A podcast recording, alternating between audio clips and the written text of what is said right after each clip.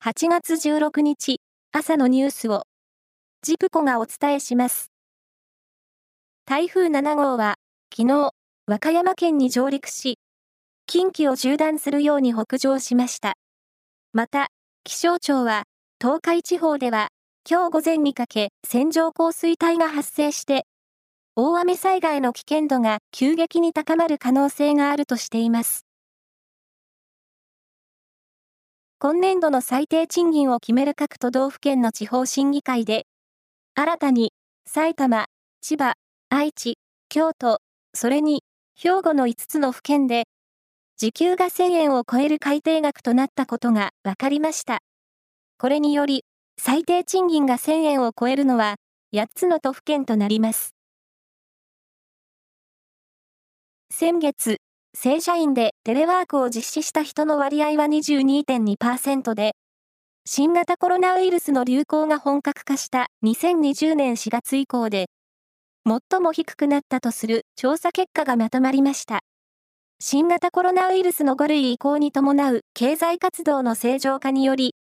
オフィス回帰が進んだ形です。一方、テレワークで働いている人の継続希望は81.9%と過去最高でした。アメリカ・ハワイ州のマウイ島の山火事で、壊滅的な被害を受けた西部ラハイナの復旧に、少なくとも5年から8年かかるという見通しを、地元行政機関の前のトップが示し、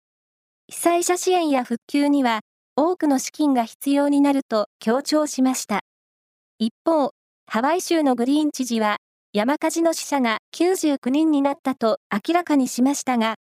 死者は最終的に合わせて300人の規模となる恐れがあります。今月25日に開幕するバスケットボール男子のワールドカップに向けた国際強化試合が昨日行われ、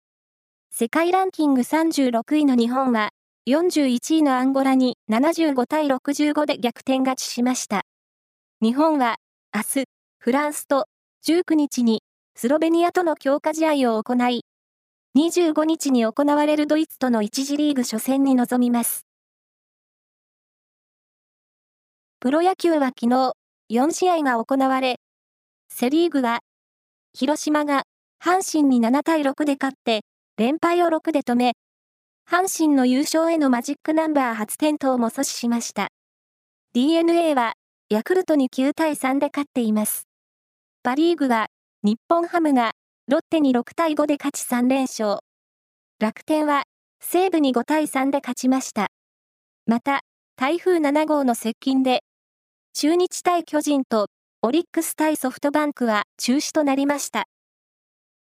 以上です。